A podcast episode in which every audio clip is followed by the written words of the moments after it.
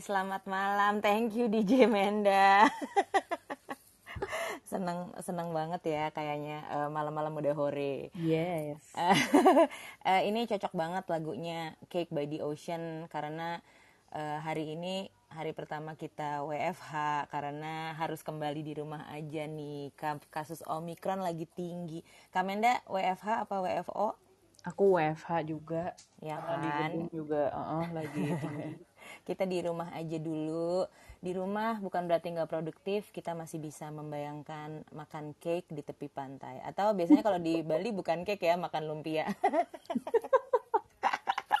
jadi kangen deh enak kan malam-malam dasaran uh, dengerin room favorit kita semua investor saham bahagia di clubhouse Yeay. nah karena semuanya di rumah aja saya doakan semua yang hadir di room ini semua sehat bahagia, Amin. cuan, dijauhkan dari omikron ya, termasuk Amin. nih semua host kesayangan saya nih. Selamat Amin. malam Pak Udi. Malam malam Mori, thank you, thanks for the well wishes. Aduh, aku malam, uh, kangen malam kangen sama suara toke di rumah bapak nih. Lagi ada toke nggak Pak? Enggak tuh, Pak. Aman, bagus bagus. Uh, Kak Bias apa kabar? Selamat malam Kakak Ori. Kabarnya upside down. Kenapa? Jadi Padahal ceritanya. Ini... Kenapa? Coba cerita dulu. Diriku sempat false positif. Wah. Oh, gila. berarti Super sekarang kan. udah dapat negatif. Iya, udah dapat negatif. Mending daripada false negatif bukan? Eh, bener pak, puji Tuhan. yang penting mau false positif negatif bapak di rumah aja, ya, jangan jalan-jalan. Tapi enak tuh lihat fotonya Pak Bias tuh di taman kayaknya ya, uh, agak-agak hijau-hijau senang. Uh, kita kedatangan host baru nih hari ini yang uh, katanya uh, kembarannya Mas Aris di layangan putus. Hai Mas Tovan, apa kabar? Baik baik selamat malam semua selamat malam Pak Udi selamat malam Pak Dia selamat malam Enda selamat malam Mas Aris Oke, Mas Aris. Dia Berubah nama. Fotonya dikasih merah-merah padahal kalau kelihatan aslinya, wah, ganteng. biar biar beda, biar oh, biar beda. Hmm. Aslinya nah, kayak apa, Mbak? Biar nggak dikira Mas Aris nanti kita ngomongin masalah selingkuhan nanti. Oke, uh, nah aku lihat nih Pak Kani sudah ada di bawah tamu kita yang spesial minggu ini. Tapi sebelumnya aku jelasin dulu uh, tema kita. Uh, aku yakin semua udah pada lihat poster dan video kita minggu ini terinspirasi dari film Up. Nah, film animasi yang amat menyentuh hati. Kalau ada yang belum lihat, ingat gak sih ada jadi ada kakek yang menyusun rencana untuk nerbangin rumahnya ke destinasi impian dulu dia bersama sang istri Caranya dengan ngiketin ribuan balon ke rumahnya. Bayangin yes. gak sih kebayang siapa sih yang ngebayangin mau terbang tapi ngikatin balon ke rumahnya. Nah, itu kan ngajarin kita untuk selalu dream big gitu karena hmm. everything is possible seperti tagline-nya Sukor. Nah, kenapa uh, kita rasa ini cocok untuk menggambarkan tamu kita minggu ini karena uh, Esa itu selalu push the boundaries of innovation dan uh, aku memikirkan LPG, memikirkan gas langsung terbayang si balon-balon itu. simple ya, simple. otakku ini simple ya. oh iya baru-baru ini mereka juga ngumumin uh, udah produksi blue ammonia yang akan menjadi the future of energy. Nah, wow. bukan bukan cuma itu doang, uh, kan harga amonia juga lagi meroket banget gitu, uh, seperti rumah yang terbang itu. Jadi uh, ini jadi alasan kenapa kami memilih judul minggu ini Up Up and Away with Esa. Nah, yang untuk mewakili Esa akan kehadiran uh, Bapak Kanish Laroya. Uh, aku bacain dulu bio singkatnya. Beliau adalah lulusan Carnegie Mellon University di tahun 2008 dan lulus dari Tsinghua University tahun 2020 lalu. Sekarang beliau menjabat sebagai Director and Deputy CEO PT Surya Esa Perkasa Tbk. Jadi tanpa berpanjang lebar lagi aku undang ke atas ya Pak Kanish. Semoga menerima undangannya. Ye selamat malam Pak Kanish. selamat malam. Selamat malam Bro Kanish. Malam, malam Pak Kanish. Thank you thank you waktunya. Malam Pak Kanish. Terima kasih atas kesempatannya. Malam Pak Kanish. Sedikit. Sehat Pak. Sehat-sehat sedikit koreksi ya belum oh ada apa Pak? Oh belum Aku sangka udah. Ya ya ya. Ya soalnya sambil memanage perusahaan raksasa sih hebat loh Bapak. uh, Bapak, ini kan room investor saham bahagia. Hari ini apa Pak yang bikin bahagia? Apa yang bikin bahagia kalau saham nggak bikin bahagia ya hari ini yang bikin bahagia ya bisa diskusi dengan kalian semua Yeay, Clubhouse awesome, bahagia loh you. kedatangan Pak Ganesh. Bapak, Saya Lori. sepanjang sejarah ISB nih kita beruntung banget bisa ketemu sama tiga orang yang datang yang pernah belajar di Singhua Pak. Pertama ada Pak Pandu Syahrir, terus ada Pak Rahmat Harsono beberapa minggu lalu dan sekarang Bapak. Aku jadi agak sedikit bertanya sebenarnya ada apa dengan university ini yang mencetak pemimpin luar biasa? Eh, Bapak ada kenangan indah nggak sih se- selama belajar di situ? yang yang khusus di Tsinghua itu adanya Pak Pandu Heeh. itu yang paling spesial Kenapa? Emang sempat ketemu Pak? Iya, nggak eh, sebenarnya Tsinghua itu eh, programnya cukup bagus. Jadi eh, ini program Belt and Road Initiative ya dari Tsinghua. Jadi mereka ambil untuk setiap kelas sekitar 35 orang dari Asia Tenggara, 35 dari Cina Ah, gitu. dimasukin ke satu selected kelas, ya? Selected. Nah, dengan itu eh, kita dapat kesempatan bagus eh, belajar tentang Cina dan dari Cina itu dapat kesempatan juga untuk belajar tentang negara-negara lain yang di Asia Tenggara. Nah, programnya itu sangat menarik. Tiap dua bulan ketemu untuk lima hari. Eh, misalnya di first time itu mungkin di Beijing, terus setelah itu di Singapura, terus di Shanghai, terus di Jakarta, terus kembali ke Cina, terus mungkin di Manila kayak gitu. Jadi eh, kita dapat kesempatan untuk belajar tentang setiap negara di Asia Tenggara dan juga eh, Cina Eh, dan bisa ya mem- bisa membuat hubungan-hubungan baik lah dengan Iya, open doors Satu banget sama ya, lain. Pak untuk networking juga ya Pak ya. Betul. Wah luar biasa. Cuman selama COVID ini jadi nggak ada dong ya kelas yang pindah-pindah nih, nggak ada nggak ada sebenarnya ada sih kalau mau ikut di online tapi kalau untuk kreditnya nggak dapat kredit sesama yang kalau kita attend kelas di in person Oh, Oke. iya, ya iya, iya, jadi iya. masih ada sih kelasnya online Oke, Oke, oke. oke. Aku tadi kebayang Bapak tiap dua bulan harus lead company terus harus keliling-keliling. Susah juga ya. Tapi eh, oh ya aku baru ngerti. Kalau gitu Pak Udi abis ini sekolahin aku ya di Tsinghua ya. Baru aku mau bilang. Budi kok belum join ya Oh iya iya iya. Eh, nanti one day one day. Nunggu rekomendasinya Bro Ganesh. Pak Budi katanya maunya sekolah yang di apa Los Angeles Pak Pepperdine. Kayaknya itu seru juga. Apa apa namanya Pak? Eh, I don't know. Yang di, yang di Los Angeles itu yang katanya keren banget. Oke oke. Aku nggak inget.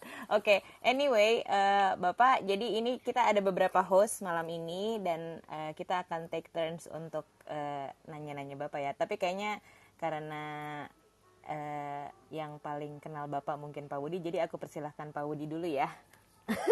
Oke oke oke. So Mulai ya Pak. thanks thanks for the honor. Mungkin Oke. ke ini ya Bro Ganesh kalau boleh eh, cerita sedikit gitu tentang perjalanan hidupnya Bro Ganesh dan keluarga Laroya supaya pendengar di sini bisa kenal lebih dekat gitu. Eh, ya Eh, orang tua saya asli India pindah ke Indonesia di tahun 1976 Eh, pada saat itu eh, ayah saya menjabat sebagai GM di Indorama Eh, dan beliau bekerja di Indorama sampai dengan tahun 2004 Jadi Eh, engineer ya memang dari Se- sebenarnya bukan engineer, eh, sebenarnya apa eh, S1-nya Physics and Chemistry, Wow. terus S2-nya MBA. Nah, tapi beliau itu di Indorama dari tahun 76 sampai 2004 eh, dan dari tahun 80 sudah menjabat sebagai CEO. Jadi cukup lama di Indorama. Oke. Nah, eh, saya sebenarnya lahir di Bandung, tapi nggak pernah tinggal di Bandung. Pada saat Oh. itu orang tua saya masih tinggal di Purwakarta di pabrik ya, Indorama. Iya iya Ah, Pak drama. jadi saya lahir di Bandung, tapi habis itu tinggal dua tahun di Purwakarta, terus pindah ke Jakarta. Eh, ya sekolah di Jakarta, terus untuk kuliah ke Carnegie Mellon di Pittsburgh.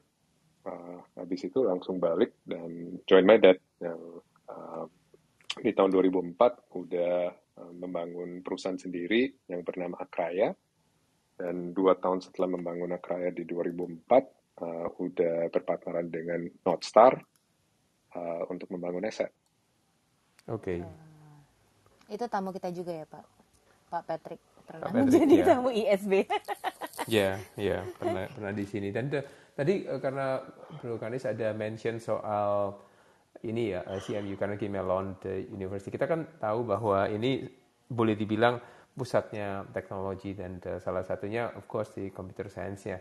And uh, considering that you read finance sama entrepreneurship di CMU yang uh, notabene adalah tech oriented oriented campus gitu ya. Kenapa memilih menjadi menjadi ini ya uh, uh, komoditi industrialis gitu.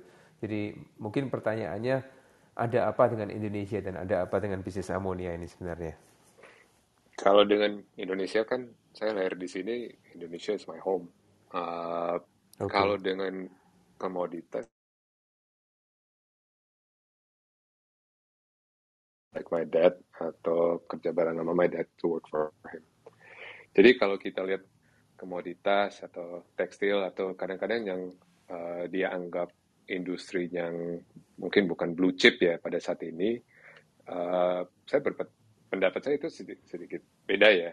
Uh, saya melihat bahwa industri ini yang benar-benar punya uh, kesempatan untuk memajukan teknologi di semua bidang. Jadi ya mungkin kita masih pikir bahwa wah kalau uh, baju atau hal-hal yang kita butuh yang esensial tiap hari itu bukan blue chip. Tapi sebenarnya inovasi yang kita bisa lakukan di industri itu yang memajukan semua industri yang lain. Jadi that's my thinking uh, dan itu kenapa saya sangat uh, tertarik untuk balik ke Indonesia dan bekerja untuk uh, ayah saya. Uh, two things ya. Yang pertama bekerja untuk ayah itu adalah satu impian gitu ya. That's that's uh, not common to be honest. Uh, biasanya orang cenderung oke okay, I want to to do my uh, own thing. Uh, itu itu bahasa di luarnya tapi mungkin di dalamnya ya karena I, I don't really get along with with uh, my parents atau apa ya. Yang kedua nggak uh, pernah tergoda misalnya untuk masuk ke ke fintech atau ke apa yang mana kita tahu cepat banget gitu valuasinya untuk taking off kalau kalau jalurnya benar. Uh, nggak nggak ter, nggak pernah tergoda uh, malah syarat uh, ayah saya untuk join dia uh, waktu itu saya harus proof ke dia bahwa saya bisa dapat uh, ya offer dari investment banking. Jadi saya masih ingat di tahun 2007 saya lagi internship di UBS dan syarat ayah saya untuk join dia setelah saya lulus dari kuliah, saya harus bisa kasih lihat ke beliau bahwa saya sudah bisa dapat offering dari UBS. Luckily, iya, yeah, luckily saya berhasil, saya dapat offering, terus saya bawa ke ayah saya, uh, dan setelah itu ayah saya setuju uh, bahwa saya boleh join. Nah, negosiasi pertama saya dengan ayah, gajinya ya mungkin 90% turun dari apa yang di, diberikan dari UBS. dan tiga bulan pertama saya bekerja sebagai resepsionis uh, di kantor. Seriously ya? Iya, yeah, iya. Yeah. Um, jadi uh, itu mungkin lessons dan uh, mungkin luck yang saya terima ya dari ayah. Uh, very lucky to have a father like him. Uh, jadi beliau itu selalu mengingat saya bahwa uh, I have to prove myself. Uh, hanya karena saya anaknya uh, beliau itu bukan berarti bahwa I get it easy. Oke, okay, that's the thought process ya. Yeah. Understood. Yeah. It's interesting. Dan mungkin mungkin uh, kalau boleh ini ya uh, sharing soal role modelnya Bro Kanis. Mungkin yeah, kalau ayahnya ya. Iya, ayahnya tapi mungkin juga saya bisa tambah uh, di jadi di awal ada North Star sampai 2009. Jadi I get to spend a lot of time dengan Pak Patrick, dengan Pak Glenn yang juga memberikan banyak mentorship. Uh, dan setelah ya. itu uh, masuknya Pak Boy dan Pak Teddy. Uh, dan uh, I think they don't really need an introduction ya. Uh, Dua-duanya uh, tokoh-tokoh yang sangat uh, besar di Indonesia dan sangat respected dan sudah melakukan banyak untuk negara juga. jadi uh, saya lihat partnership ini antara uh, keluarga saya, Pak Teddy dan Pak Boy itu sangat complementary dan prioritasnya selalu yes bisnis harus maju ya.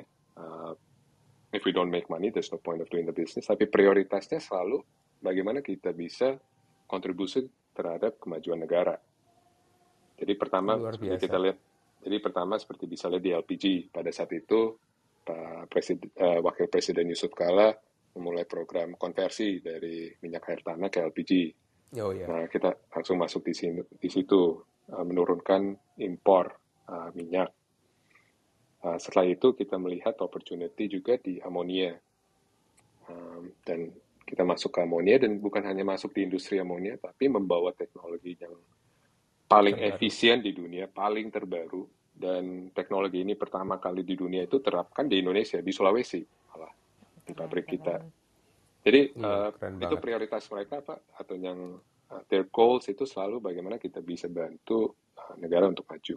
Jadi itu mentorship dari mereka juga uh, sangat berarti dan meaningful. Dan selain dari itu, of course ada banyak uh, orang yang bekerja di ESA uh, yang menjadi mentor saya juga. Um, so I've had a lot of mentors, a lot of role model. Um, I think I've been very lucky. Tapi uh, interesting ya ternyata uh, Pak Boy dan Pak, Pak Teddy itu uh, karena di sini kan posisi Bro Kani sebagai seseorang yang bekerja dekat dengan beliau-beliau ya dan uh, memang komitmen untuk Indonesia-nya itu luar biasa ya. Iya, yeah, dari uh, Pak Teddy, Pak Boy, komitmen terhadap Indonesia itu luar biasa. Dari Pak Vinod juga. Um, jadi seperti tadi saya sampaikan, mereka itu selalu melihat bahwa oke, okay, ini uh, misalnya kita lagi lihat proyek baru, mereka pasti melihat bagaimana ini memajukan negara, bagaimana Indonesia bisa maju. Um, so that's always yang saya lihat itu selalu defining spiritnya mereka. And uh, talking about the the spirit ya, saya tuh ingat ingat benar tuh waktu lagi bangun pabrik amonia di Sulawesi. Kebetulan waktu itu Bro Kanis ini kan barusan barusan menikah ya, tentunya butuh sebuah komitmen yang kalau dibilang besar mungkin amat amat sangat besar komitmen yang diperlukan dan uh, uh, perlu banyak trust in the process. Considering somebody dengan your background and uh, the timing of your marriage what what drive you to do that? And bagaimana overcome all the difficulties? Uh, jadi satu salah satu nilai inti kita di perusahaan ESA ya itu adalah humility ya.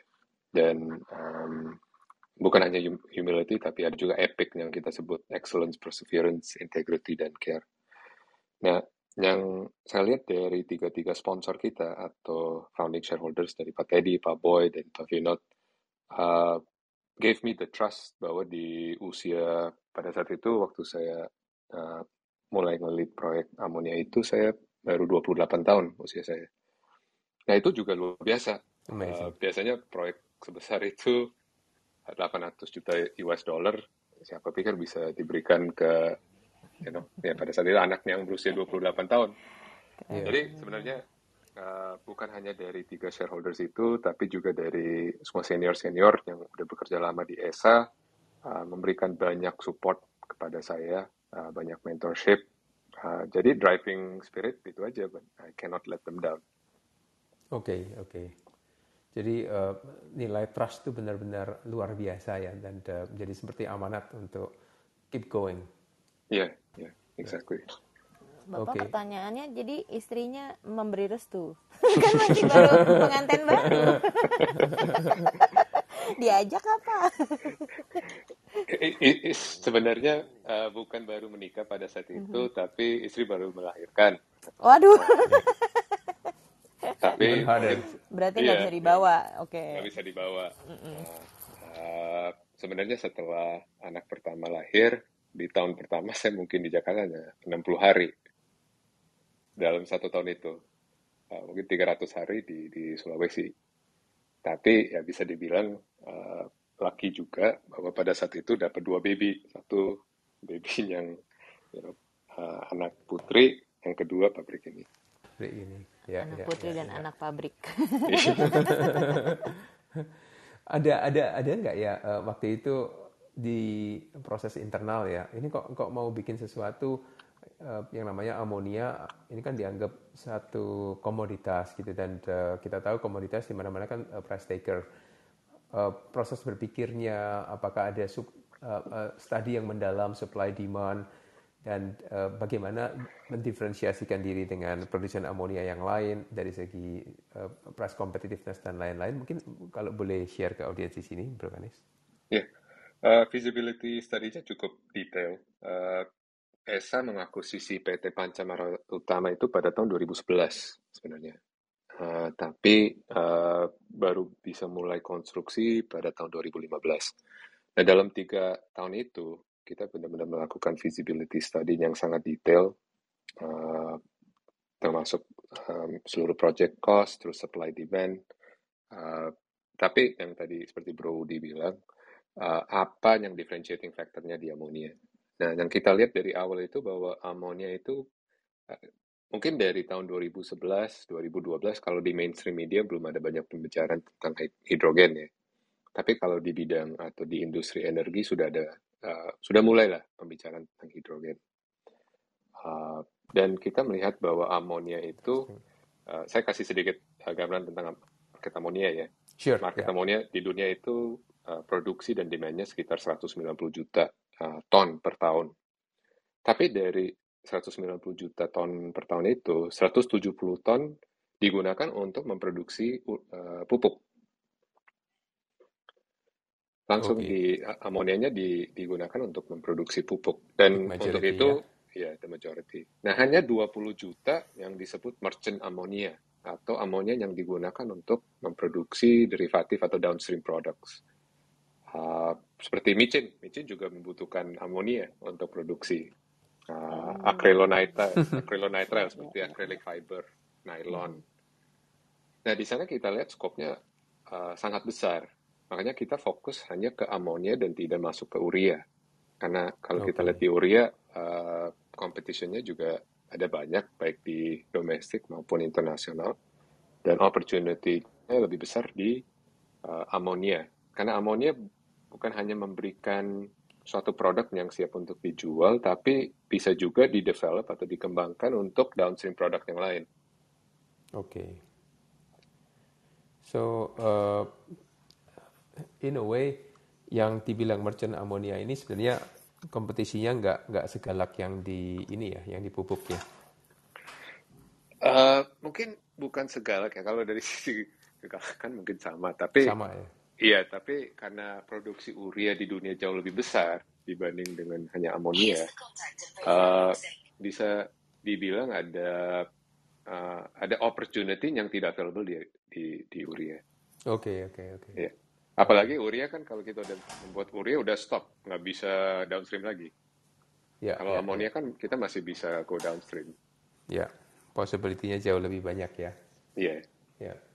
Dan uh, mungkin yang yang orang banyak banyak kagum ya itu adalah kalau melihat jalannya pabrik LPG dan tingkat pemanfaatan utilisasi ya pabrik amonia kayaknya performa puncak itu bisa terjadi dalam jangka waktu yang lama gitu dan uh, seakan-akan mudah gitu. Mungkin kalau uh, untuk benefit audiens di sini boleh dijelaskan lebih lanjut tentang betapa mudahnya mudahnya dalam tanda kutip ya untuk mencapai performa puncak yang ke utilisasi setinggi ini di atas 100%. Uh, ya, pertanyaannya cukup uh, bagus. Uh, jawabnya agak susah. Uh, Oke. Okay. Uh, sebenarnya kuncinya itu di, di planning sih. Uh, di, di planning sebelum kita. Kalau di LPG sebenarnya pengalaman kita sedikit beda karena pada saat itu waktu kita membangun proyek, um, ESA hanya diberikan sekitar 11 bulan untuk menyelesaikan proyek um, dan atau uh, kontrak gas itu anggus. Jadi uh, di sana kita memprioritaskan pada saat itu untuk membangun secara cepat dan uh, I think we're very proud bahwa kita bisa membangun pabrik LPG dalam 11 bulan yang pada saat itu world record. Um, dan, dan uh, supaya bisa cepat pulang juga organisasi. Oh, oh. Tapi setelah itu kita benar-benar fokus ke ke efisiensi dan productionnya. Uh, mungkin yang untuk jawab secara singkat ya, untuk yang di LPG itu benar-benar passion passion for the business, passion to improve.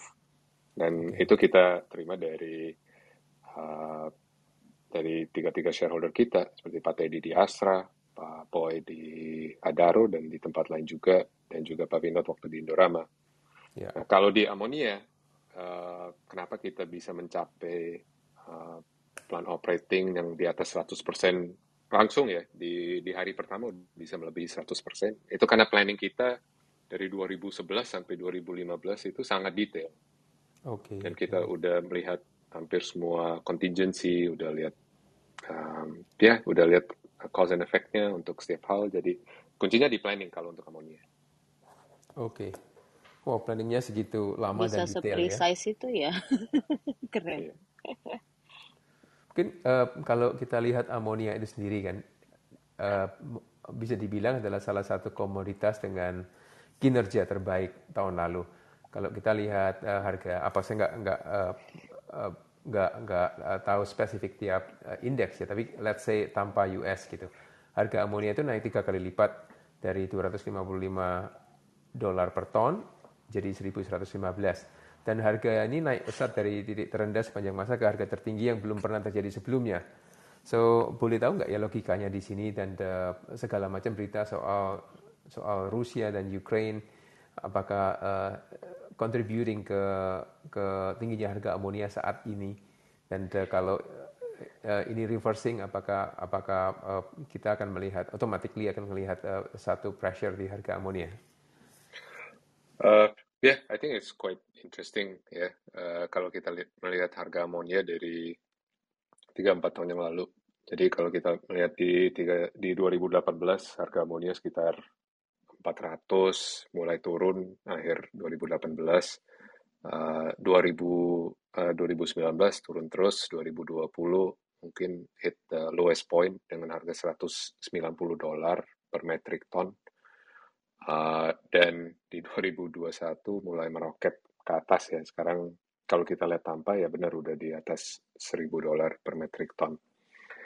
Uh, ada banyak faktor. Uh, yang pertama mungkin uh, dan uh, mungkin the most critical factor itu uh, dari Cina. Jadi Cina sebelumnya memproduksi banyak um, batu bara di dalam negara dan dari batu bara tersebut uh, bisa memproduksi banyak uh, bahan kimia atau produk kimia dan dari tahun 2021 itu udah mulai menurun ya. Jadi mereka mulai impor LNG dari Eropa. Nah dengan uh, penurunan produksi batu bara di Cina dan kenaikan impor LNG dari Eropa, harga gas di Eropa mulai naik. Nah, yeah. Dengan harga gas di Eropa mulai naik, harga amonia juga mulai naik karena uh, cost paling terbesar untuk memproduksi amonia itu harga gas. Gas is the is the main contributing factor. Mungkin lebih dari 50% dari gas, iya. Yeah, okay. Dari costnya. Nah, dengan harga uh, gas di Eropa mulai naik, harga gas di Amerika juga mulai naik. Nah itu dengan itu uh, ada tambahan juga logistik isu. Uh, banyak pabrik, uh, misalnya di tahun 2020 atau 2021 mengalami shutdown karena COVID atau nggak bisa dapat spare partnya karena COVID juga. Um, nah itu create the perfect storm untuk harganya meroket sebesar ini yang kita lagi lihat sekarang ini. Okay. Untuk tahun ini kita juga masih lihat bahwa uh, kalau kita lihat dari market data uh, harga tetap kuat. Apakah naik atau turun itu susah diprediksi ya uh, karena uh, komoditas. Tapi seharusnya tetap kuat uh, karena tahun ini nggak ada uh, supply baru yang masuk ke market, nggak ada produsen baru yang masuk ke market. Oke, okay. interesting, thank you. Dan uh, mungkin kalau kita bicara soal harga yang kuat ya, misalnya kita tarik dari historical perspective, harga minyak dan amonia itu kan selalu memiliki korelasi yang kuat. Dan uh, yang sering menjadi pertanyaan adalah apakah korelasi ini masih berlaku dan uh, mungkin gimana penjelasannya ya kok kok bisa ada uh, korelasi yang kuat? Apakah karena tadi majority bahan material dasarnya adalah gas? Sorry, korelasi antara amonia dan dan oil, oil price. Oke, okay, jadi historically korelasi antara amonia dan oil itu nggak kuat. Korelasi oil itu kuat dengan LPG. Kalau Dengan kita lihat LPG, korelasi dengan amonia tidak kuat. Tapi dengan tadi uh, condition yang tadi saya sampaikan tentang Cina dan knock-on efeknya dari Cina, uh, dari mungkin April 2020 ya kelihatannya korelasinya kuat. Tapi sebenarnya oil uh, doesn't have a big impact on ammonia price. Karena untuk Oke. ammonia price itu yang the- yang paling penting itu itu adalah harga gas. Oke. Ya, Oke. tapi di Indonesia kita sedikit berbeda dengan let's say USA atau Eropa. Kalau di USA ada Henry Hub, di Eropa Ya, ada spot Hub. prices. Kalau di di Asia uh, gas kontrak kita itu cenderung ke long term contract prices di mana ada harga dasar dan kalau dan itu di link dengan harga produk. Jadi Ya. uh, kalau harga amonia naik, harga gas kita juga naik. Tapi kita membagi ya, kita sharing upside-nya. Ada yang kita terima, ada juga yang upstream-nya terima Ya, dari dari itu. Pasti. Jadi kita nggak nggak ada dampak harga gas di Amerika atau dari Eropa ke harga gas kita, tapi ada dampaknya ke harga amonia. Oke, oke, oke. Dan the, the majority of the value itu captured by by uh, ESA atau by by supplier? Uh, quite equal sih. Quite equal ya. Oke, oke. That's that's interesting. Thank you. Ini kalau uh, bicara soal ESA dan amonia sih mau sampai pagi juga uh, nggak selesai. Tapi nanti saya takut dimarahin Ori. Jadi uh, Ori mungkin mungkin saya balikin dulu ke Ori. Thank you Bro Kanis, very Thank helpful. you, thank you bro. Terima kasih Pak Wudi. Kayaknya cuma Pak Wudi dan Pak Kanis ya yang bisa membuat pembincangan tentang amonia kayak lagi ngebahas film. Mm-mm. Dari tadi saya nyimak loh. Eh. Iya kan terus jawabannya Pak. Kanis, jawab- jawabannya Pak Kanis tuh kayak calm, tenang. Tapi kayak oh iya kok saya ngerti ya. Padahal kayaknya terakhir dengar kata urea tuh waktu SMA. Saya mah iya. Aku jadi ingat zaman kelas chemistryku aku selalu remedial. ya, Kan NH3. kan kan harus semangat. aduh makanya eh, akhirnya kita jadi MC aja di investor saham lagi. Tapi keren-keren. Eh, ini eh, menurutku akan jadi insight yang sangat bagus banget karena eh, di investor saham bahagia ini kan kita banyak orang tuh nyangkanya oh room ini tuh kayak stock pick ya nanti ngasih rekomendasi buy and sell ya. Tapi kan sebenarnya kita justru ini loh ketemu sama orang behind the emiten gitu. Jadi kalau misalnya kan tak kenal maka tak sayang ya Pak. Jadi kayaknya abis ini mungkin banyak yang langsung jatuh cinta sama Esa dengar pendekat mendengar penjelasan Bapak. Sekarang saya ini deh saya kasih giliran ke siapa ya Pak Bias, Pak Bias. Siap, Kakak Ori. Ya, lanjut. Terima kasih banyak. Selamat malam Pak Kanis. Selamat malam. Sehat-sehat Pak, semoga Pak. Sehat-sehat. Iya Pak Kanis, terima kasih banyak loh Pak udah mau hadir di sini dan berbagi inspirasi tadi dengan obrolan sama Pak Budi sekalian juga. Pak, mungkin kalau boleh, eh, mungkin belum banyak yang terlalu tahu tentang sejarahnya. Tadi baru diceritakan bahwa awalnya Surya Esa Perkasa tuh eh, hanya punya line bisnis LPG, kemudian mulai 2011 terus konstruksi 2013 dan akhirnya 2017 mulai memproduksi amonia Pak. Kalau boleh flashback sedikit nih Pak tentang proses pengambilan keputusan Pak untuk masuk bisnis amonia dulu Pak.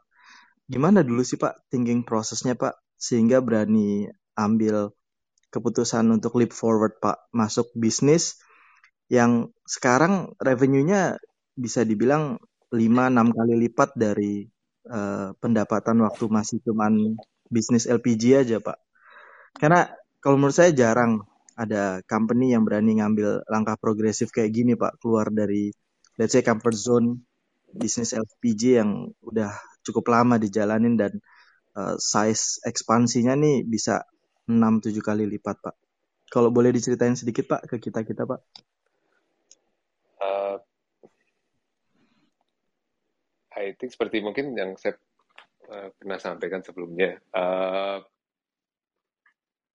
yang ini mungkin kita langsung lihat dari sponsors dan shareholders ya. Kalau pada saat itu juga saya baru kembali dari uh, kuliah, baru join. Jadi pada saat kita akuisisi di 2011, saya baru bekerja tiga tahun. Jadi mungkin pertanyaan ini saya bisa memberikan jawabannya dari pandangan uh, beda. Uh, kalau saya lihat dari sponsorsnya pada saat itu, ya yang pertama kita harus selalu challenge ourselves. Jadi walaupun kita di industri LPG, uh, pada saat itu semua shareholders itu sangat confident bahwa kita bisa uh, berhasil di bidang yang lain karena kita sudah punya pengalaman di LPG dan masing-masing shareholder sudah punya pengalaman di bidang yang related ke amonia sebelumnya. Nah, pada saat itu kenapa kita, kita memilih amonia?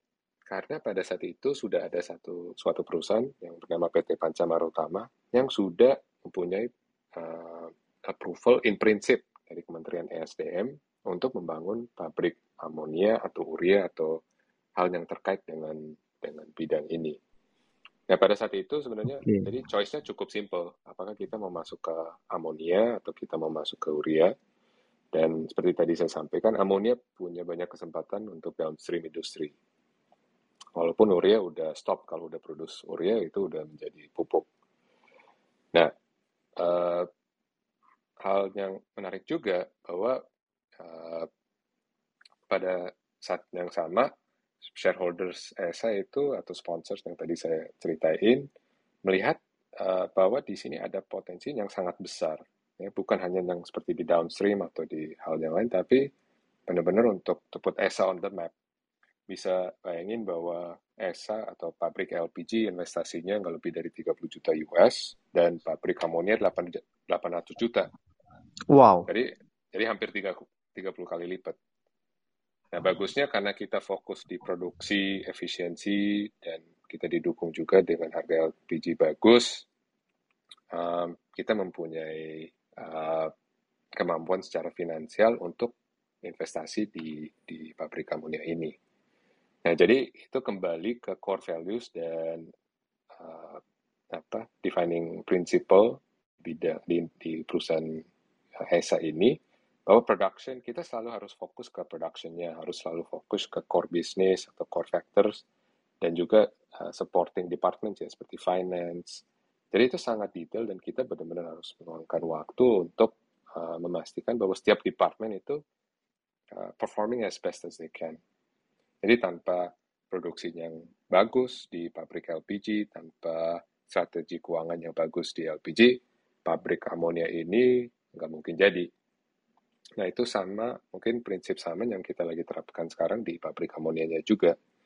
Bahwa kita sangat harus fokus atas production, atas efisiensi, atas keuangan, atas HRD, atas setiap departemen di perusahaan, uh, supaya ke depannya kita bisa mungkin bangun pabrik yang lebih besar lagi uh, yang mungkin nggak 30 kali lipat ya jadi 800 juta jadi 24 miliar uh, tapi uh, ya yeah, that's that's the spirit lah pak wah amazing pak ini udah kedengeran tuh kak Ori tanda-tandanya tuh kak jadi biasanya existing business excellence terus leap forward terus yeah, yeah, yeah. dibikin excellence lagi baru kita tunggu leap forward berikutnya tapi bicara soal capex yang tadi investment dari tadinya cuma 30 jutaan US jadi 800 juta US Pak. Ini kan sedikit banyak juga uh, naikin leverage balance sheet ya Pak. Artinya ada banyak cukup banyak cukup besar saya sebel uh, hutang yang harus di raise gitu Pak. Uh, apakah keputusan ini sebenarnya uh, benar-benar terukur Pak dari sisi manajemen atau kalau kata orang Jawa Timur nih agak bonek Pak, agak bondo nekat Pak, gimana Pak? Enggak, benar-benar di terukur sih. Yap. Benar-benar terukur dan uh, uh, pada saat itu kita juga bisa convince uh, IFC International Finance Corporation yang anggota dari Bank Dunia uh, untuk memberikan pinjaman. Jadi pinjaman ESA untuk pabrik amonia itu dilit oleh IFC atau anggota dari Bank Dunia. Jadi dengan itu juga kita bisa belajar banyak tentang uh, kontingensi yang harus disiapkan, uh, dengan fokus ke ESG, ke environmental, social, ke governance, ke community. Uh, dan itu juga terbukti karena dengan uh, project cost 800 juta, walaupun proyek terdelay 8 bulan, kita tetap under budget. Oh, so back then under budget, Pak? Wow. Iya, iya. Jadi proyek amonia itu selesai under budget.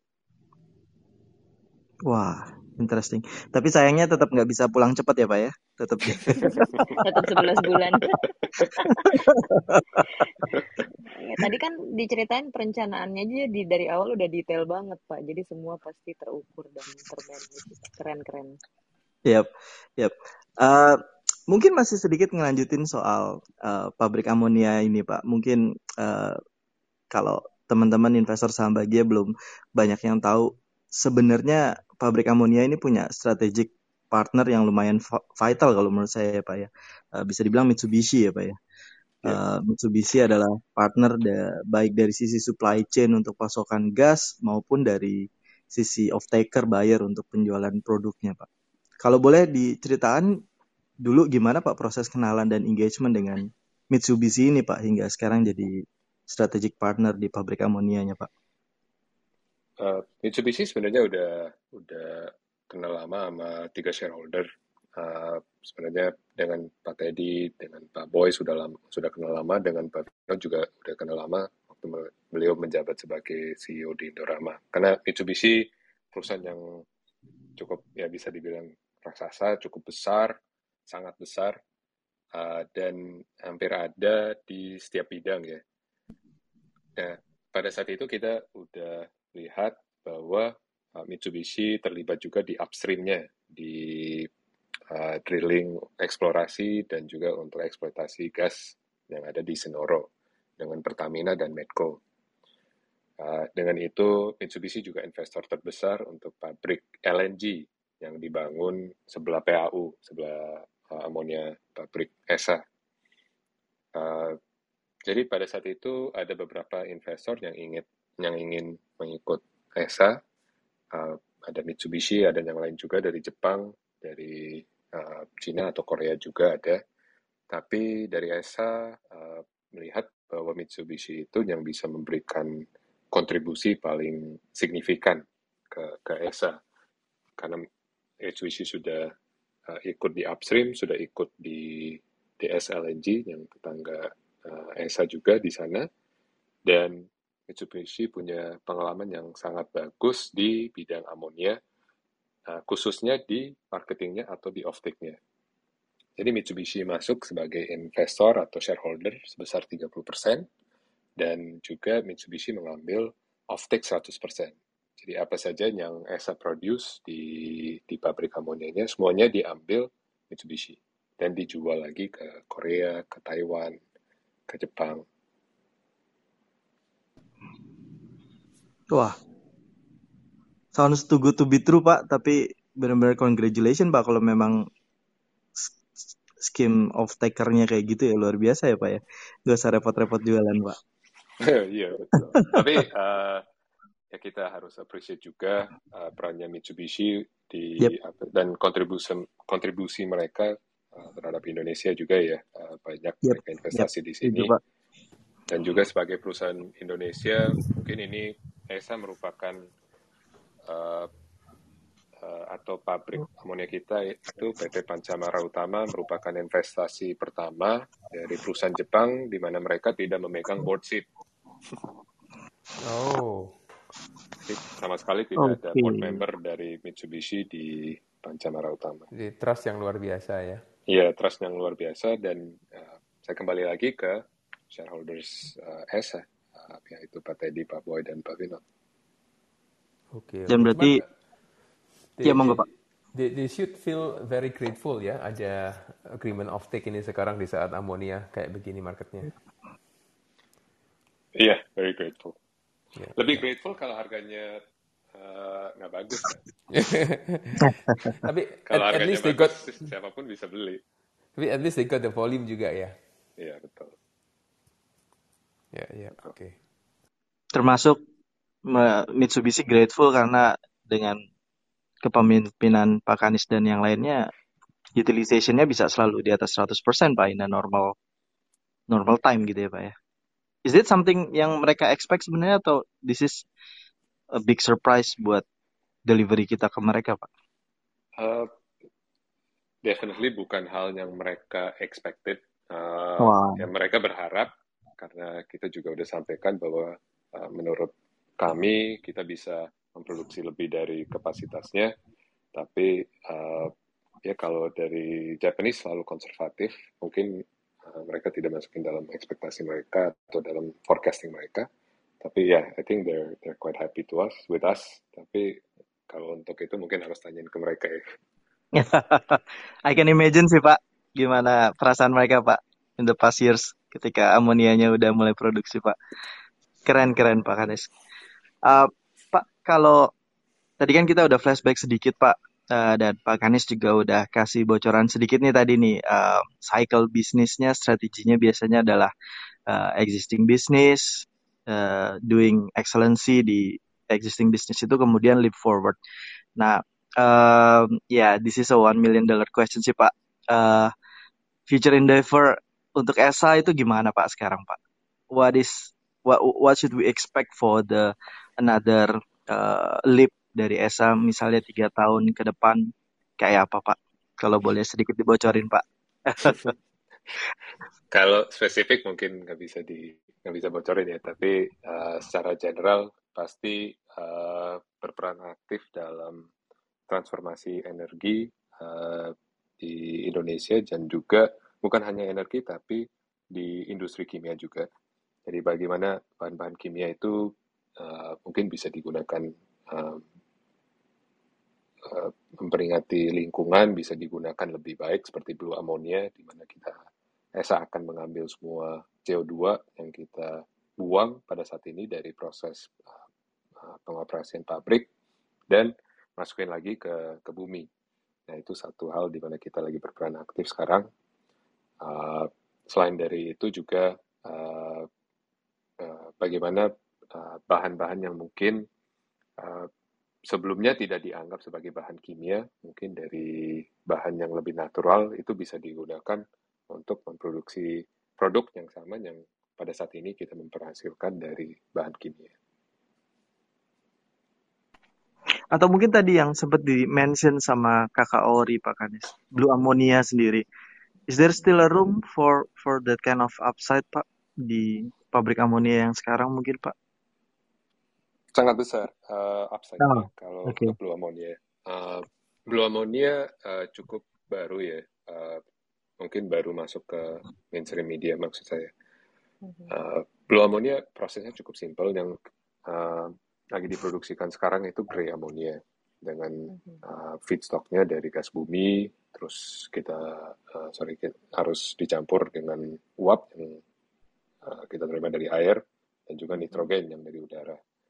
Nah, dengan proses itu uh, ada uh, uh, pembuangan banyak CO2 ke udara. Nah, kalau dilihat dari pandangan World Bank, sebenarnya karena uh, amonia itu digunakan untuk pupuk dan untuk hal yang lain, sebenarnya net-netnya cukup bagus ya dari sisi lingkungan. Okay. Tapi seperti tadi saya sampaikan, pasti ada scope untuk improvement.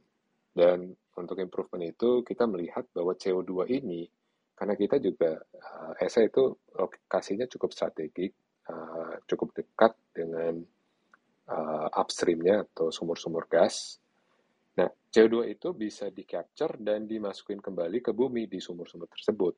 Dan dengan itu, uh, amonia yang diproduksikan di, di pabrik kami itu bisa disebut low carbon ammonia. Nah, jadi ada premiumization ya Pak setelah jadi yes. low carbon ammonia. Exactly. What kind of upside ada. Pak? Boleh tahu Pak?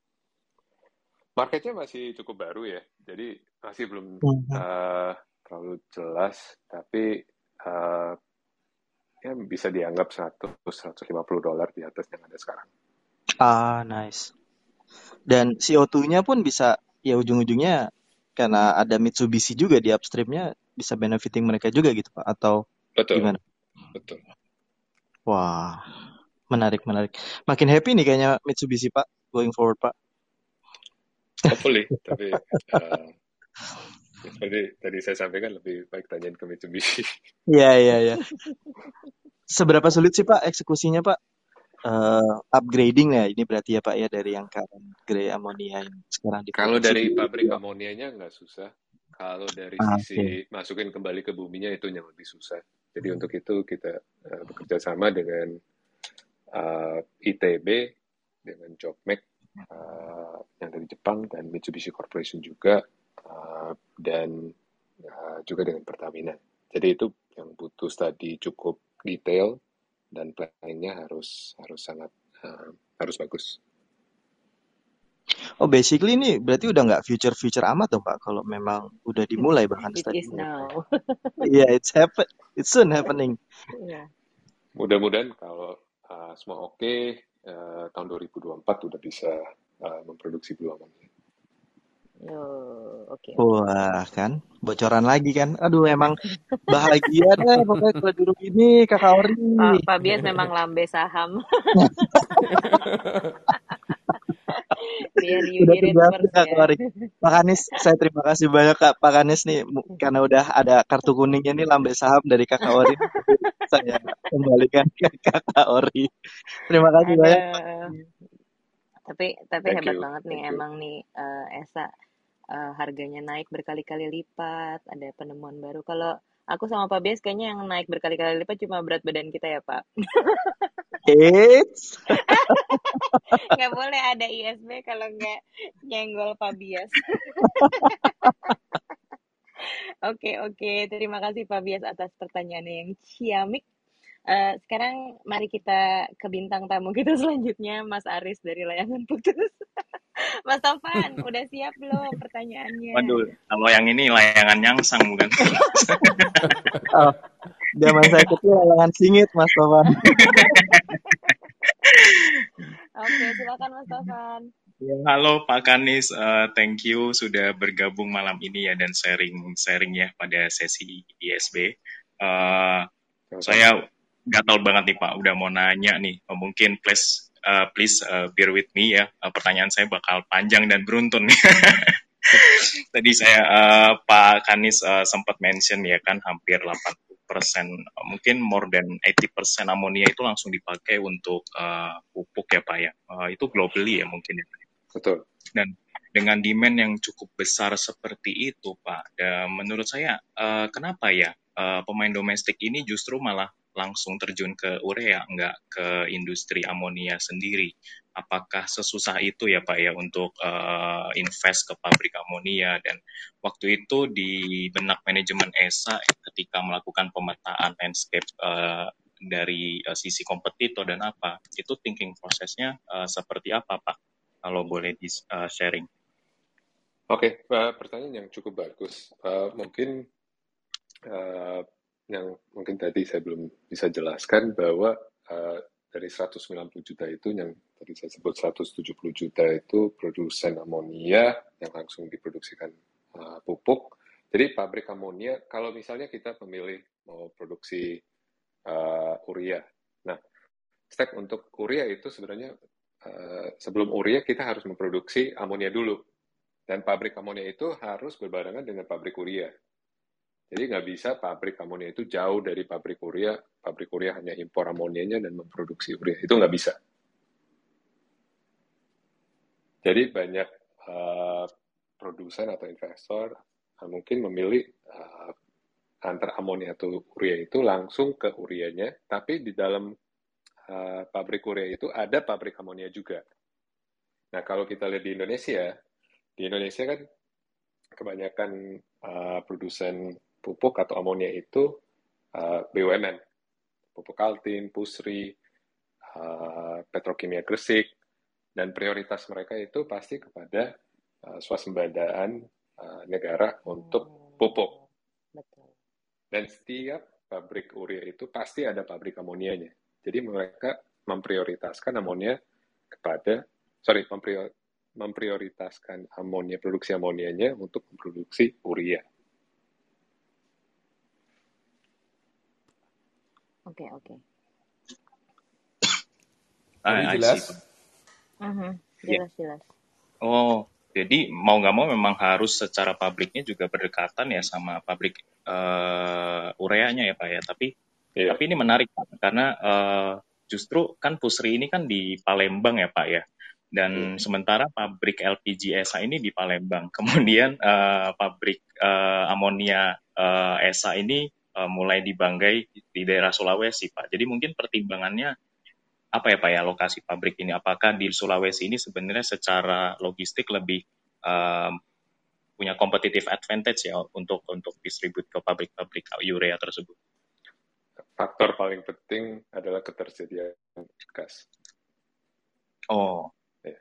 Uh, untuk uh, pabrik LPG uh, pada saat itu gas yang uh, memiliki komposisi yang dibilang lebih heavy atau lebih rich, uh, di mana ada kandungan C3, C4, C5-nya atau propana, butana, dan pentana ke atas, itu adalah di Palembang. Makanya pabrik dibangun di sana. Untuk amonia, uh, sekali lagi kita harus cari gas uh, di mana uh, gas yang uh, ada cukup pasokannya uh, dan juga quality gasnya bagus Uh, dan jangan terlalu jauh dari pabrik amonianya. Kalau terlalu jauh, harga logistik untuk transportasi gas itu lumayan besar dan harga gas naik. Okay, okay. I see, thank you Pak. Uh, kemudian Pak, uh, ini saya juga tadi kan Bapak sempat uh, discuss mention juga ya sama Pak Bias terkait uh, blue ammonia dan saat ini kan ESA uh, lagi produksi dari masih tahap uh, grey ammonia Pak dan kemudian langsung leap forward uh, in the future ke uh, blue ammonia. Jadi mungkin bedanya green ammonia terhadap uh, blue ammonia ini seberapa signifikan sih Pak dan kenapa ESA bisa langsung dari grey ammonia langsung ke blue ammonia? Jadi apa nggak perlu secara bertahap seperti itu ya? Uh, very good question. Uh, dari grey ammonia ke blue ammonia investasi investasi yang dibutuhkan hanya capture CO2-nya dan masukin kembali ke bumi. Kalau green ammonia itu jauh lebih complicated lagi. Green ammonia, gas buminya kita harus menggantikan dengan uh, air. Dan air itu harus, sorry ya agak sedikit teknis, tapi air itu kita harus mm-hmm. treat dengan elektrolisis untuk mengeluarkan hidrogennya dari air. Mm. Nah itu membutuhkan investasi yang luar biasa Uh, dan pada saat ini uh, menurut kami tidak begitu economically visible. Jadi dari sisi kelayakan keuangan atau kelayakan bisnis masih masih belum make sense. Jadi hmm. langkah pertama untuk ke green ammonia itu sebenarnya blue ammonia. Jadi uh, pada saat ini ESA lagi masuk ke blue ammonia dan ke depannya akan kaji dan memonitor market green ammonia dan juga bagaimana cost untuk memproduksi green ammonia bisa diturunkan. Oh, jadi green ammonia malah justru lebih costly ya. Saya kira uh, malah blue ammonia ini yang udah paling lebih uh, efisien dan eco-friendly sih Pak. Tapi berarti uh, secara prosesnya pun malah lebih simple si blue ammonia ya daripada green ammonianya Pak ya. Betul, betul. Kalau harga costnya untuk green ammonia mungkin bisa 4 atau lima kali lipat uh, amonia biasa atau blue ammonia. Wow. Ya. Hmm. Mungkin sama sepertinya hmm. uh, pernah lihat di industri ini ya solar energy. Di mana di tahun 2005 2006 ke sampai 2010 harga solar panel sangat mahal. Tapi kalau kita lihat sekarang harga solar panel sudah sangat murah sudah cukup efisien. Mungkin hal yang sama nanti uh, kita bisa lihat juga dengan uh, green ammonia. Tapi ya, banyak banyak hal teknis yang masih perlu di di proof Uh, kalau dari sisi environment sendiri bagaimana Pak Anies? Apakah uh, kan kita tahu ya ini kayaknya tren tren ESG ini kan lima tahun terakhir lumayan ketat ya, terutama untuk uh, market Europe ya. Uh, dengan Blue Ammonia ini kan sebenarnya lebih eco-friendly ya. Uh, dengan tekanan regulasi emisi seperti ini, tantangannya seperti apa Pak jangka panjangnya? Apakah uh, ESA ini ada rencana secara bertahap ya untuk mencapai carbon neutral gitu Pak? Apa, apa, tapi apakah mungkin juga ya untuk industri gas itu mencapai karbon eh, neutral juga sih Pak. Menurut Pak Kani sendiri, uh, pandangan Bapak gimana Pak dengan tantangan yang banyak dihadapin industri di Indonesia sih sebenarnya ini juga. Gak cuma gas ya, CPO pun juga ngadepin seperti ini. Iya. Uh, pertanyaan yang sangat bagus. Uh, mungkin yang kita semua harus memahami ya, kita semua pasti ingin bahwa uh, di mana kita hidup, uh, dunia ini dari sisi lingkungan membaik. Ya. Karena climate change itu bukan suatu hal yang bisa diragukan lagi. Tapi bagaimana kita bisa sampai hal carbon neutral, uh, atau di mana kita sama sekali tidak menggunakan atau membuang hmm. CO2 dalam ke udara atau NOx ke udara atau hal-hal seperti itu. Nah itu biasanya bertahap, nggak bisa langsung ya kita loncat dari uh, dari seperti grey ammonia langsung ke green ammonia. Nah tantangan untuk ISG itu sebenarnya bukan tantangan, itu sebenarnya inspirasi ya bagi kita bahwa itu hal yang kita semua harus uh, kerja keras untuk mencapai uh, dari sisi lingkungan, dari sisi sosial, dan juga dari sisi governance. Jadi itu uh, sama sekali nggak dilihat sebagai tantangan, tapi lebih sebagai inspirasi untuk ke depannya. Tapi at the end of the day, kita juga harus make sure bahwa hal itu achievable. Nah, mungkin hmm. yang kita fokus itu kepada bagaimana kita dengan goal mungkin 10 atau 15 tahun ke depan itu, bagaimana kita bisa mencapai itu dengan incremental step atau steps yang berlangkah dengan itu, fokus kita pada saat ini adalah di blue ammonia. Dan kalau di blue ammonia berhasil, mungkin kita bisa uh, lanjut ke green ammonia, atau mungkin setelah lima tahun ada teknologi baru yang lebih efisien, yang lebih yang lebih menarik. Jadi, we have to take the right step at the right time. Pada saat ini, uh, pasti bahwa blue ammonia is the right step. Ke depannya kita harus memonitor dan melihat. Tapi mungkin to answer, answer your question, ESG itu bukan tantangan tapi inspirasi. Wah, luar biasa Pak Tanis. Wah, ini benar benar-benar ya Esa itu selalu thinking forward. keren, keren. Wah, keren keren Pak. Jadi uh, ini mengubah pola pikir saya juga sih Pak. Jadi memang ESG ini bukan uh, sebuah tantangan ya, tapi jadi hmm. sebuah memang harus inspirasi yang dikejar oleh uh, sebuah company ya Pak. Gitu. Thank you banget Pak Kanis Thank you, Mas Taufan. Udah cukup pertanyaannya? Cukup sih dari dari insightful, Pak. Thank you banget. Iya, iya, keren banget. Soalnya banyak bahkan perusahaan bukan menganggap ESG sebagai tantangan, tapi kewajiban. Karena kayak disuruh regulator atau apa, tapi justru ini Esa punya point of view yang lain. Bapak, aku mau uh, sedikit nanya dong, tertarik juga, uh, soalnya lagi belajar ESG juga nih Pak. Uh, part of uh, ESG ini kan termasuk di dalamnya human capital development ya Pak.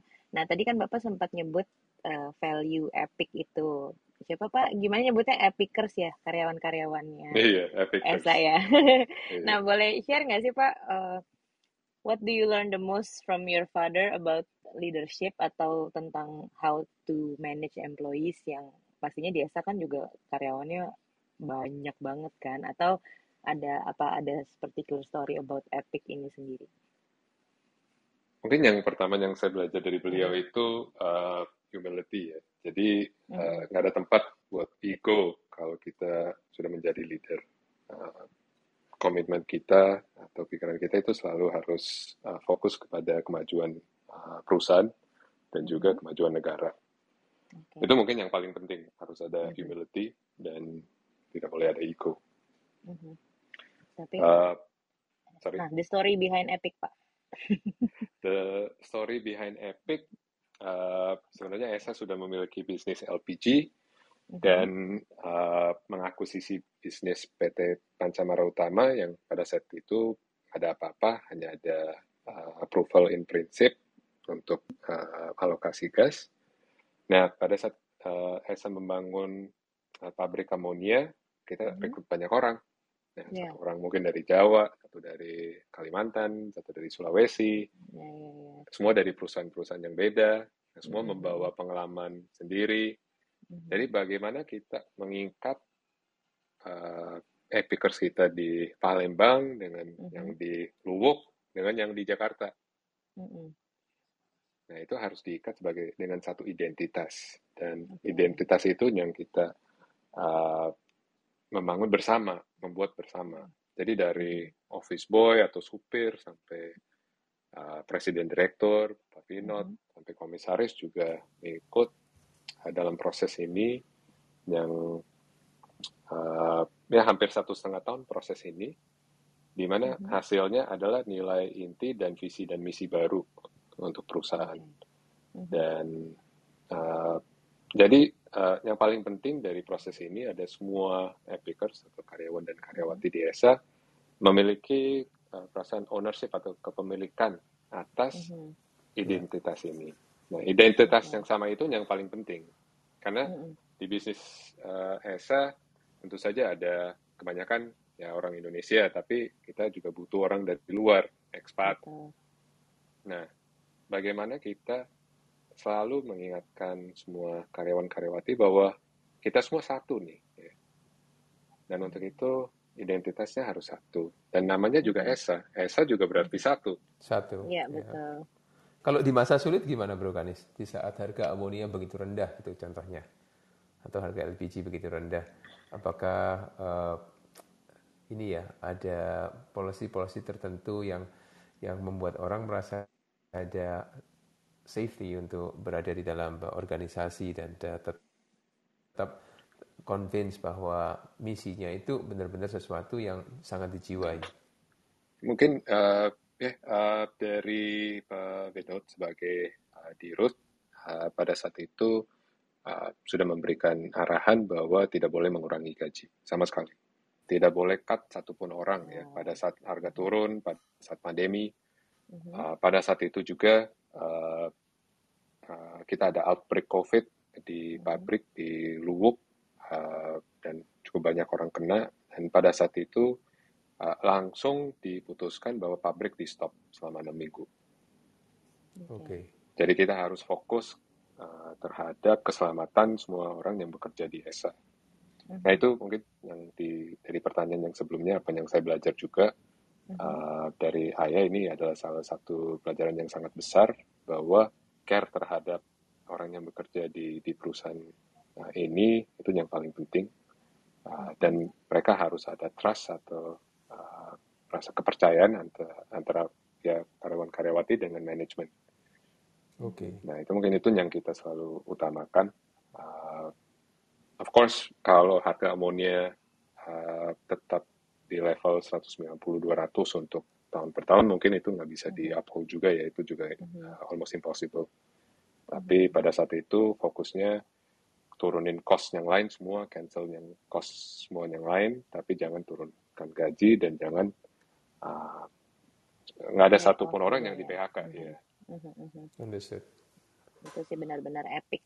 Iya, Wah. benar-benar epic. Keren. Sama seperti di Sukor loh, Pak. Iya. Promosi perusahaan sendiri.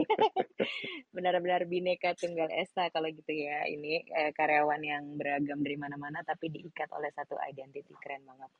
Eh, oh ya, untuk investor bahagia semua yang mau nanya sama Pak Kanis nih kayaknya masih ada waktu. Langsung ngacung aja ya. Nanti aku akan kasih beberapa per-. Tapi Bapak, one last question dari aku. Eh, aku kan sempat ini Pak, eh, aku kan orangnya sangat stalking ya. Jadi sebelum ngobrol sama Bapak, aku tuh eh, langsung lihat Pak Kanis ini eh, ada berita apa di luar sana. Terus aku lihat Bapak katanya dulu suka balapan. Nah, Bapak kan menduduki posisi penting banget nih di perusahaan sebesar ESA. Pasti sibuknya dan pressure-nya luar biasa. Nah, sekarang ini misalnya dulu Bapak suka balapan. Nah, sekarang ini what do you do to let loose and have fun sih, Pak? Masih balapan juga apa udah eh, balapan sama anak main mobil-mobilan? Oh, belum bisa ya. Kalau balapan pada saat merit udah tidak diizinkan lagi, Oh. Kalau sekarang ada. betul sekali. Kalau sekarang fokus apa untuk uh, clear my mind, to have fun, biasa main dengan anak-anak.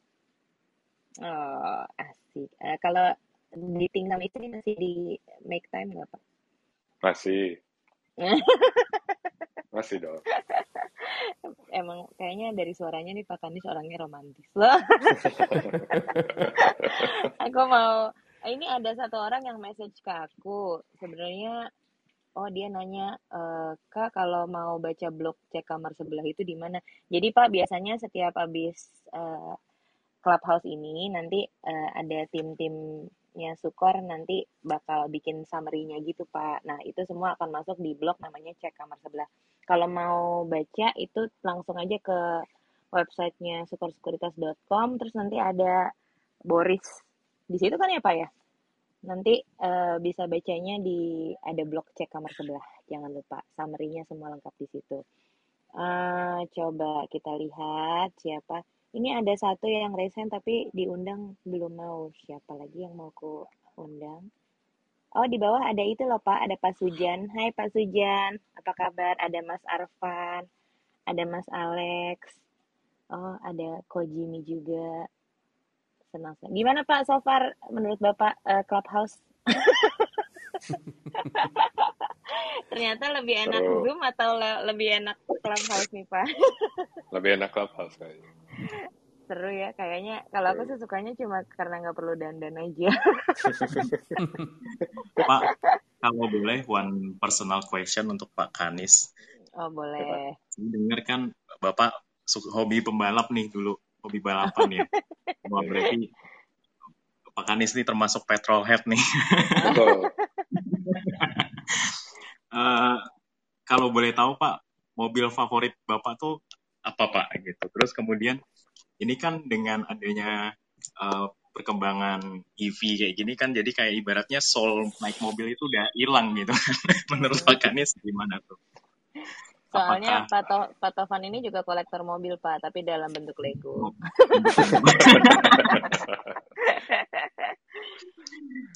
Favorit kan buat Jakarta Alphard. Oh, betul, betul. ini udah family car, nih. Favorit car, uh, mungkin Pagani ya, Pak Tovan. Oh, Pagani, wow. Uh, Pagani. Uh, kalau kalau bisa disebut dream car. Uh, kalau dari yang pertanyaan kedua tentang EV, udah pernah coba mm-hmm. mobil EV nggak pak? Apa pak? Belum. Mobil Naik EV udah pernah, juga belum. pernah dicoba? EV pernah sih pak, uh, sebentar rasanya ya very smooth sih kayak accelerationnya sih apa mulus banget. Jadi seperti kayak nggak ada ngerasa uh, pindah gitu. transmisi gitu. seperti itu. Jadi berasa ya kayak naik bagi aja. Kayak mainan ya.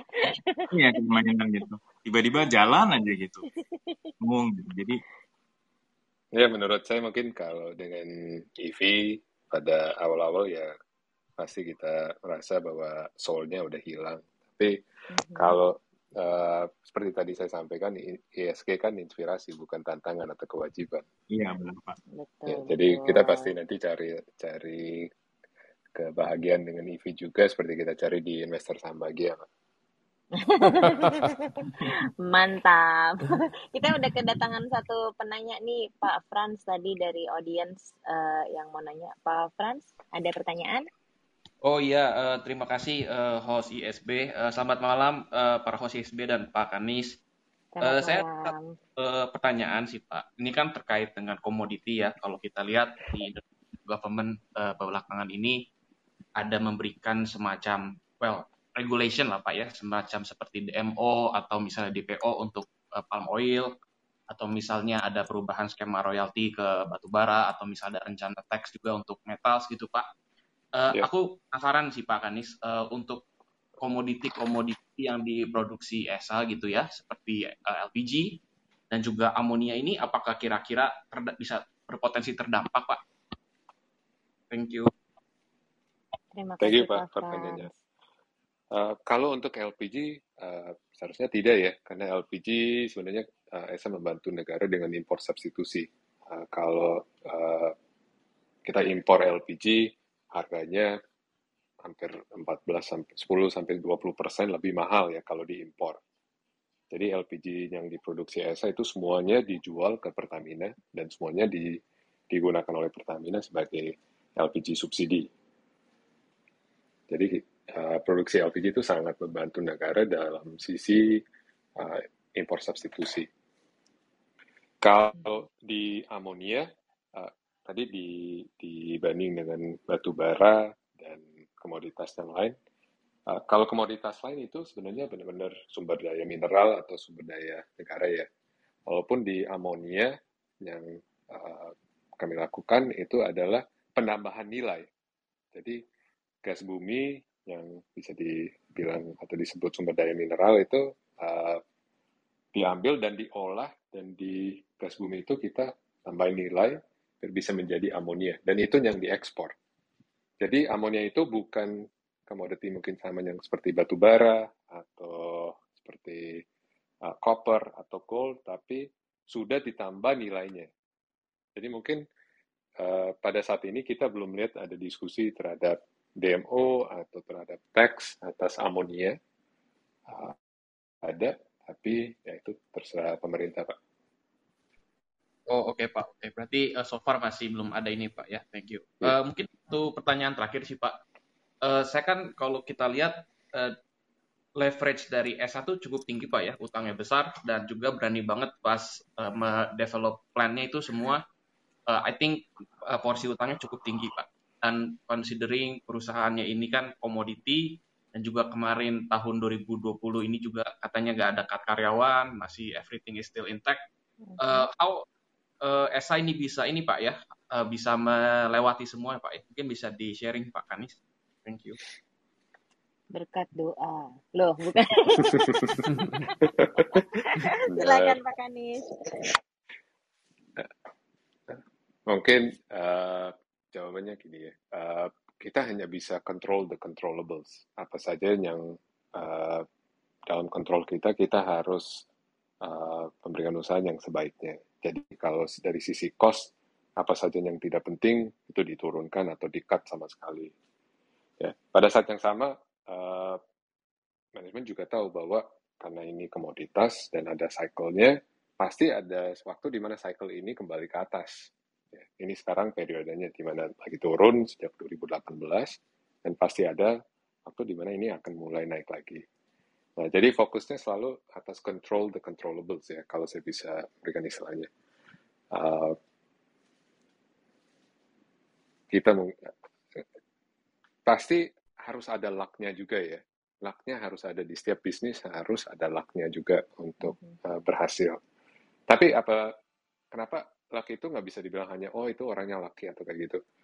Untuk menerima luck atau untuk to do something with that luck, kita juga harus siap kita harus sikap, harus stand, udah siaga bahwa oh ini hmm. misalnya harga udah mulai naik. Nah kalau produksi kita, efisiensi kita, karyawan-karyawati kita nggak siap, uh, produksinya nggak bagus, efisiennya menurun, kita juga nggak memaximize atau memaksimalkan kesempatan yang diberikan pada saat luck, kita dapat lucknya. Nah, makanya pada saat harga lagi turun, marketnya kurang bagus, kita fokus atas control the controllables kita harus menjadi lebih baik dari sisi efisiensi, kita harus menjadi lebih baik dari sisi HR, dari manajemen keuangan, dari cost reduction, biar pada saat kita dapat luck, kita udah siap dan bisa lari. Jadi we we don't really get lucky ya, we create lucky. As long as we operate in the in the correct way gitu ya, kurang lebih. Oke, oke Pak. Thank you Pak Kanis. Jawab Pak Frans. Terima kasih banyak Pak Frans. Pertanyaannya amat sangat berbobot.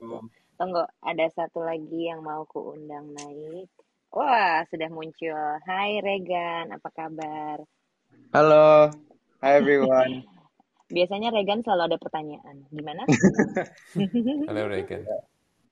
Um, so first of all, just want to say thank you so much uh, to everyone for giving such a wonderful um, investor bahagia as per usual. And um, Pak Kanish, I just like to ask uh, one question, if that's okay. Um, if I can be very transparent, uh, I'm not.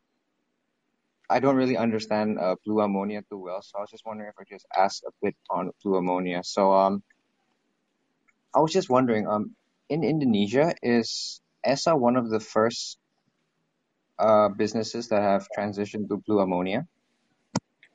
We're one of the first businesses that has committed towards the transition, but um, we haven't been able to do it yet. We think uh, if we're able to do it, it'll be in about two years.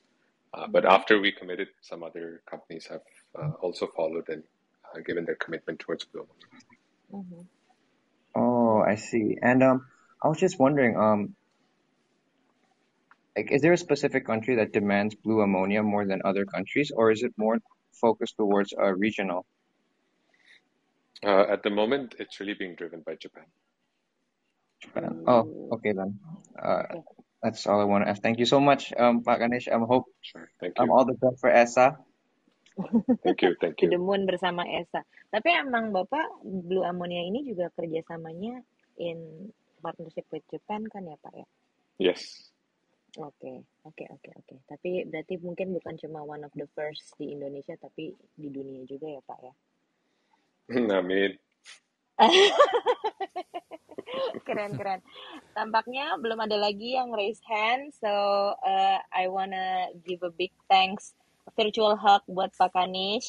Terima kasih sudah Thank you. uh, grace us with your presence dan kayaknya aku 2% lebih pintar sekarang udah bisa ngejelasin tentang amonia. Terima kasih banyak ya atas kesempatannya dan Iya, semua Milan orang yang so mendengar juga hari ini.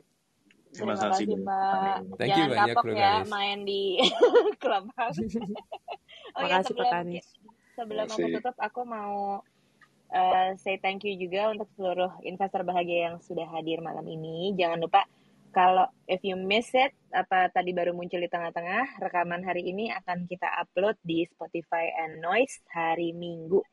Nah, banyak yang nanya nyarinya gimana sih? Cukup klik investor saham bahagia di search nanti akan langsung ketemu. Nah, Atau siapakah atau tamu tulis kita? Oriana. Nggak bakal keluar. Bukan pembicaranya. Eh, oh ya minggu depan kita juga akan kedatangan tamu yang nggak kalah istimewa. Eh, pengalamannya di dunia pasar modal juga sudah tidak diragukan lagi yaitu Pak John Rahmat. Jadi jangan ketinggalan ya. Thank you, thank you untuk Pak Wudi, Pak Kanish, Pak Bias, Mas Thank Taufan you. dan Thank you so DJ much. Menda. Thank Bye you, bye thank you. everyone. Thank you Thank you semuanya. Thank you Kanis. Ganesh Selamat ya. malam semuanya. Have a great Malam. thank you all the night. hosts. Terima kasih. Lanjut night. dugem ya. Thank you. Bye. Bye bye.